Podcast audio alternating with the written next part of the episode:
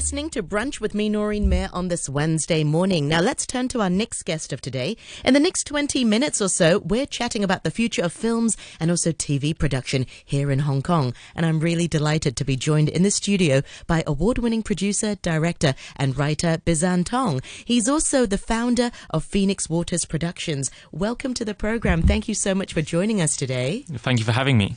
Um, so, first of all, let's talk about how you ended up in films. How did you get into this industry, Bizhan? No, thank you for asking. It's, uh, it's actually an interesting uh, answer to that because my background was in finance. So I used to work for Barclays, uh, fund management, but also an element of that was investing in media slates. Uh, so for myself, I always had a passion for film. Uh, I think since I was five. Uh, but ultimately, my parents, being half Chinese, told me. Say no more. told me uh, but no, they were very supportive of film, but they told me go into finance. They said don't be the person who's asking for money for film, be the person who can fund the films, which made sense. Very wise words. Yeah. Uh, Because I'm also half Chinese and yes, uh, and half Pakistani. So I think both both sides of it were like, yeah, don't do anything arts related, you know, d- Yeah. but, but follow your dreams. Exactly. It's, we'll support you throughout, but try to do it in a realistic way. Exactly. Okay, so that's how you sort of fell into to, to uh, films. yeah. Uh, it became a, a case where I moved, uh, formed a production company, was running my career at Barclays, but at the same time wanting to v- develop my first film. Um, and so I engaged with a producer in the US, uh, went about making The Escort. Uh, it's a romantic drama about um, uh, exploring the, the uh, providing a platform or a voice for sex workers. Uh, by, by doing interviews with them and telling a fictional story about a young man trying to convince an escort to leave her line of work. Uh, and it, it fortunately did well. It won awards. Um, and as a result of that, it opened the doors. So within months of that, I was shooting in LA. I was having these deals being done. It made me think, okay, this is a great opportunity uh, to be doing what I love. Um, and then soon after that, after doing a couple more films, uh, I then decided let's let's let's expand to Hong Kong. Absolutely. So, oh, by the way, um, we are uh, live on Facebook as well, so I'd love our listeners to join us there. Uh, Noreen Mayer on RTHK Radio 3. You'll be able to see and hear Bizhan there. So, then how did you end up in Hong Kong? You were in LA, you were in the UK, then you op- doors open to the LA, and how did you end up in Hong Kong? Uh, so I saw audience tastes gravitating in terms of internationally in the West, in the US and the UK. We were seeing this uh, excitement in Asian content, admittedly primarily Korea. Korean, yes. Yeah, so K dramas, BTS, Korean food, and so forth. But it made me think Hong Kong used to be the apex of the of creative uh, cinema in Asia, uh, 80s, 90s, early noughties. Absolutely. The, the, the era that we grew up in. Exactly. uh, we watched a lot of these films. Why did we stop exporting these films? I often wonder that. So it's I would say it peaked uh, with Infernal Affairs, and uh, during that time. So let's look at the last fifteen years. Uh, it's not a case that it's diminished. It's a case that uh, we've been seeing the local industry gravitating, shifting towards mainland China, and it makes sense from a business point of view. There's a very large Such demographic. market. Exactly, lots of co-production opportunities, um, a big uh, opportunity to reach out to wider audience bases. I mean, I can understand the reason why, uh, but that also leaves a gap in the market. And currently, that gap is essentially filled. And this is not meant to be taken as an offense, but with Jean Claude Van Damme and Steven Seagal movies. Uh, and so I saw an opportunity there in that I'm working with uh, with notable people in the US and the UK. And with that network, I want to see can we build bridges between the East and West again? Can we support the international resurgence of the Hong Kong film industry? Because the infrastructure is there, the talent is there, but we're just not paying attention to them, at least in the West. Yeah, absolutely. Wow. It, it, it feels, I can feel the energy and to just rejuvenate the space because you're right. You know, th- there's so much talent here uh, in Hong Kong. Um, speaking of sort of uh, the, the need to, to build the bridge, I think there's definitely been a lot of talk about uh, Asian actresses and actors uh, in the past few months, especially this week because of the Oscars, uh, with uh, Everything Everywhere All at Once uh, winning seven Oscars. And uh, Michelle Yeoh uh, won Best Actress, which she was the first Asian to win this accolade. Um, are we going to see more sort of support uh, towards uh, Asian uh, cast and, and also uh, behind the scenes uh, crew as well? Oh, absolutely. No, I absolutely agree with that. And it's been wonderful to see that shift. Uh, and again, Michelle Yeoh is a primary example of that. She, we've always known to her to be a superstar here in Hong Kong. Uh, she's always been perceived to be one of the greats. At the same time, it took it took decades for her to get the recognition that she deserves, which is climaxed in this big uh, this, this uh, ceiling uh, glass ceiling breaking move. Um, and it's great to be seeing that because ultimately, in you know, when it comes to the studios, everything is based down to the fundamentals of business, of money, of commerce. Um, and so in this case, they're seeing that excitement with the success, commercial success of everything everywhere all at once. And that has also made them then think to themselves that we need to be casting or, and exploring uh, more Asian talent. So I see what Michelle Yeoh has done to be opening the gates, not only for women of her age, but also for younger talent for next generation. I think absolutely, and I think her speech was really electrifying as well. I, I, think it also goes to show that um, people also support uh, Ke Huy Quan also yes. because his uh, his career sort of took a, a bit of a, a, a not really a hiatus. It, well, it kind of did come to a bit of an end. dead. Yeah, yeah, unfortunately. But now people are like, oh, he was in the Goonies. Yeah. And he's just sort of made a comeback. My, my, my concern is that people are sort of rejuvenated by with this, but it sort of will mm-hmm. peak and then it'll go down. Like we saw with Parasite. You know, Parasite a few years mm-hmm. ago, everyone was so excited about sort of Asian cinema. Yeah. And then it took a bit of a, a, a dip until Crazy Rich Asians. Is it sort of cyclical with something in this film industry? Mm-hmm. I would say there's always a cycle. Um, there's always that moment of uh, of excitement. Uh, with with something being achieved, and then you've got the next day, and then soon after it dips. So it's really about how can we sustain the momentum. Yes. Um, so I'll give you a different example, which is uh, looking at Get Out. So Get Out was a very commercially successful horror film that explored race relations, uh, in this case, liberal racism. But it was soon followed by Black Panther, and you had Black Klansman, and you had various other critically and commercially successful films dealing with those issues. So what we need is to sustain that momentum. So we've seen the success of Everything Everywhere, but can we create more content, more productions of a high level in terms of quality uh, and uh, appealing to the masses?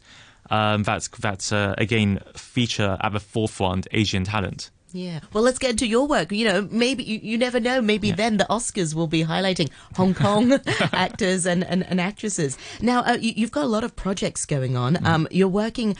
Your latest film right now is is it Tape? Yes, Tape. Okay, so Tape. It's a it's a remake. You've also co-written it and you're directing it. Tell us what mm. it's about. Uh, so Tape was originally a Richard Linklater film. So five-time Oscar-nominated director. It was a Toronto and Sundance hit uh, and it starred Ethan Hawke and Uma Thurman. And now the concept is the same, the plot is the same, in that it's about three friends who reunite 15 years after they finish school, and we find out a devastating secret about uh, about one of them and what he did to another. Um, and so what we wanted to do was uh, essentially it was a Me Too movie before Me Too happened. Yeah, the film was made uh, back in 2001, and I felt with what happened uh, after Weinstein um, but also the fact that in Asia and Hong Kong we haven't really had a Me Too reckoning. Not so much. No, no so, it's more sort of seen in the West and in Hong Kong. It's sort of there was a little bit of a rise, but then it sort mm. of um, died down a little bit. Yep. Uh, and so what we wanted to do was uh, we, were, we were conscious of the cultural sensitivities, but I wanted to tell this story uh, and work with local talent, with local crew, and with local writers because it's a very sensitive subject matter, but it's an important one that needs to be discussed. At the same time, I wanted to showcase that the talent today in Hong Kong are just as good as Ethan Hawke, Uma Thurman, and so forth, but we shouldn't be seeing anyone as being lesser than. Uh, and so I worked with the original team. So Steve Belber wrote the original film. Um, he actually has a new movie out in cinemas in the US this Friday. Netflix recently announced he's the creator and co-showrunner of a new series called The Madness, so he's really at the top of his game. And he uh, and I co-wrote um, tape. And then Selena Lee, so Lee Zae uh, who's the lead actress there playing the Uma Thurman role, she and another Hong Kong screenwriter, Bonnie Low, came on to, to localize it, to, to adapt it, um, but also to provide that female perspective, which we felt being two guys who would be missing. Uh, and so it's been it's been wonderful. So we, we shot the film uh, with a wonderful cast. So Kenny Kwan, um, Adam Pak, who I think many viewers might have seen him in, in A Guilty Conscience, uh, Selena Lee, uh, Mason Fong, who just won the Best Supporting Actor Hong Kong Film Award last year. Uh, was it Summer Chan and Angus Young? So a great cast. Um, and then we, we shot that towards the end of the year. We've just finished editing, um, but the response has been very positive from those who've seen it. Excellent. Now, apart from film, you're also working in TV production as well. Mm-hmm. Um, you've you've also been involved with uh, ATV, which is Hong Kong's oldest broadcaster. Yeah. How did that sort of uh, connection develop? Sure. So uh, it was interesting because I came to Hong Kong in July 2019. But that first year, it wasn't me attempting to reach out and connect. It was me trying to understand the environment. So I needed to understand the opinions, the opinions of the public. I needed to understand the, who the studios were, or rather who the production companies are, who the key players are. Uh, and then within a year, I saw an opportunity with ATV. Uh, in that, uh, were, in terms of its production, I didn't see anything occurring. Um, but at the same time, it has the facilities. So, so I had a meeting with their with their it board. It used to be the biggest TV station. Used to be. Yeah, and then TVB took over. Exactly. Yeah. I know because it had what was My Dates with Vampire, Who Wants to Be a Millionaire. It had some great stuff.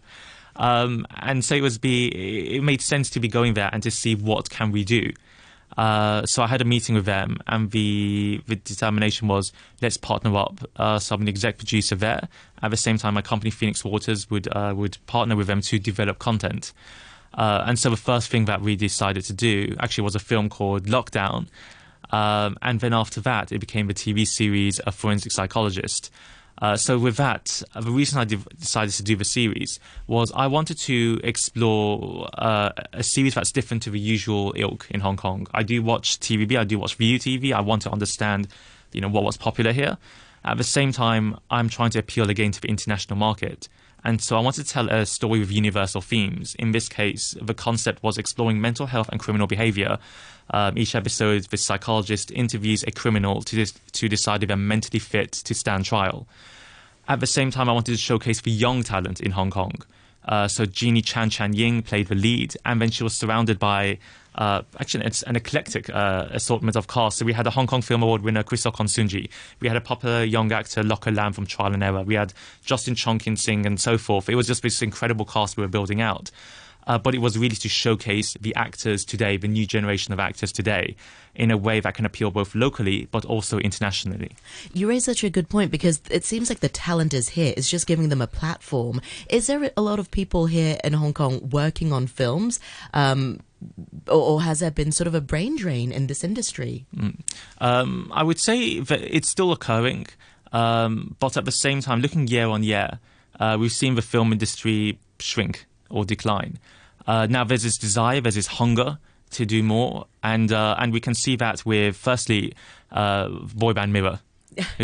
And so you worked with Anson Lo? Not yet, not yet, oh, not, yet not, yet, not yet, I know we made the announcement last year for yes. Chungking Mansions, uh, but uh, we've had to delay the shoot. Uh, but no, I'm hoping that we can still continue on uh, probably towards the end of this, this year. Um, but no, it's been exciting in terms of with with Mirror, um, but also with, for example, A Guilty Conscience making over $100 million at the box office. It's showcasing this desire, this passion for film which exists. Uh, with Louis Koo's Warriors of Future, I mean, a big blockbuster here. It's, it changes the game. And so I see being at Film Art, um, I'm seeing this excitement from producers, from directors, writers, and so forth, uh, to to be exploring the next chapter in Hong Kong cinema. I'm so glad you raised uh, Film Art because that's my, the, the next part. You, you're involved in various projects. So, what's mm-hmm. your involvement with Film Art then?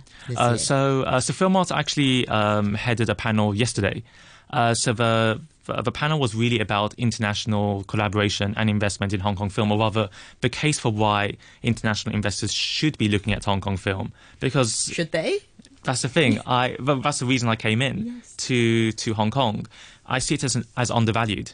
I see the talent uh, as, I mean, they're human, I'm friends with them, but uh, treat them as stocks and commodities in that we know that they're, they're very skilled. They have a fan base here, but in truth, if they were in the US or the UK, they w- no one would notice them. Uh, so what I'm trying to do is, can we shed a spotlight on that talent and export them just as we did with Michelle Yeoh? How does our talent sort of compare with, say, K K-pop artists? Because I, I, see K-pop artists, it's yeah, like you said, commodity, and and they are doing well sort of overseas. Yeah. How can we elevate the stars? Because you know, I think Hong Kong actors and Hong Kong singers are just as talented. You know, and I the agree. talent is, if not, you know, I don't want to say more, but you know, it's really there. So sometimes I, I see how come there was a decline in the '90s, and how can we rejuvenate yeah. the space? No, you're right. I, I like listening to music. I was listening to songs from Jocelyn Jocelyn Chan, from Grace Wong, and they're, they're supremely talented. Um, and I guess the answer to that would be let's look at Korean drama in 2012. Were we talking about it? Yeah.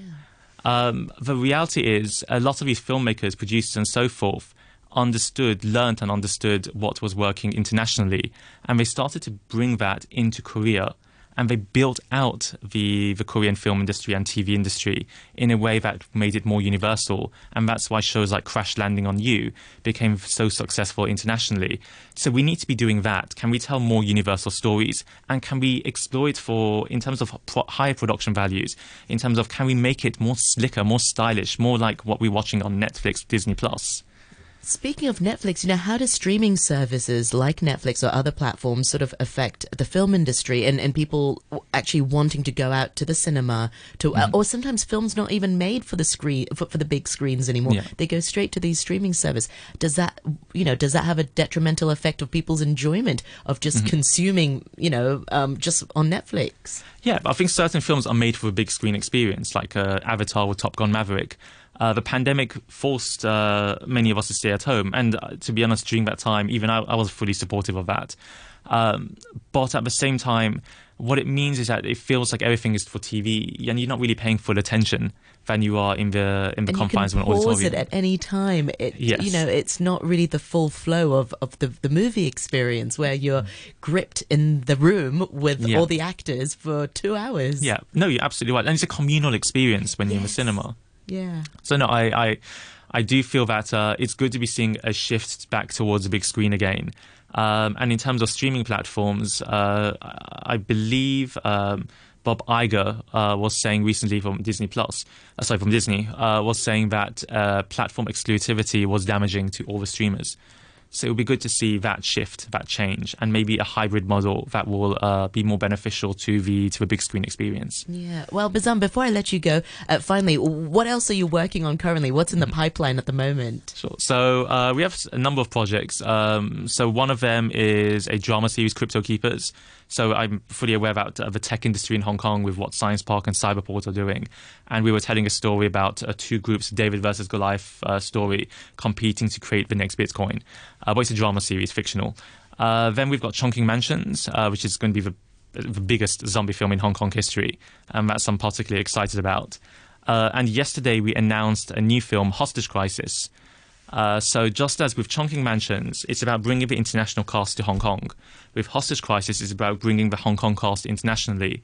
And so I can't reveal too much yet, but the plot is about a hostage negotiator in LA who's facing a team of people from Hong Kong who are there to take back the money that was stolen from them.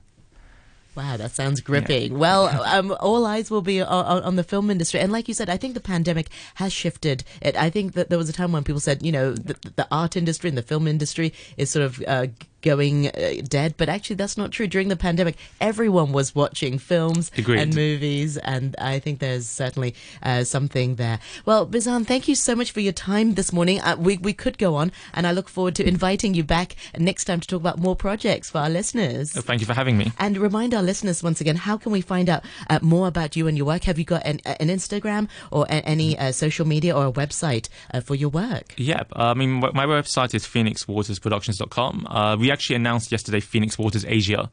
So we partnered with a new uh, with another film production company, Agog Films, to catalyze the productions that we're making here. Uh, so yep, so phoenixwatersasia.com is now the primary one. Um, at the same time, uh, yeah, my, I think my Instagram is uh, my name, Bizhan underscore Tong. Excellent. Well, Bizhan, thank you so much for, for joining us today, and I look yeah. forward to inviting you. you back next time. Thank you so much. Thank you.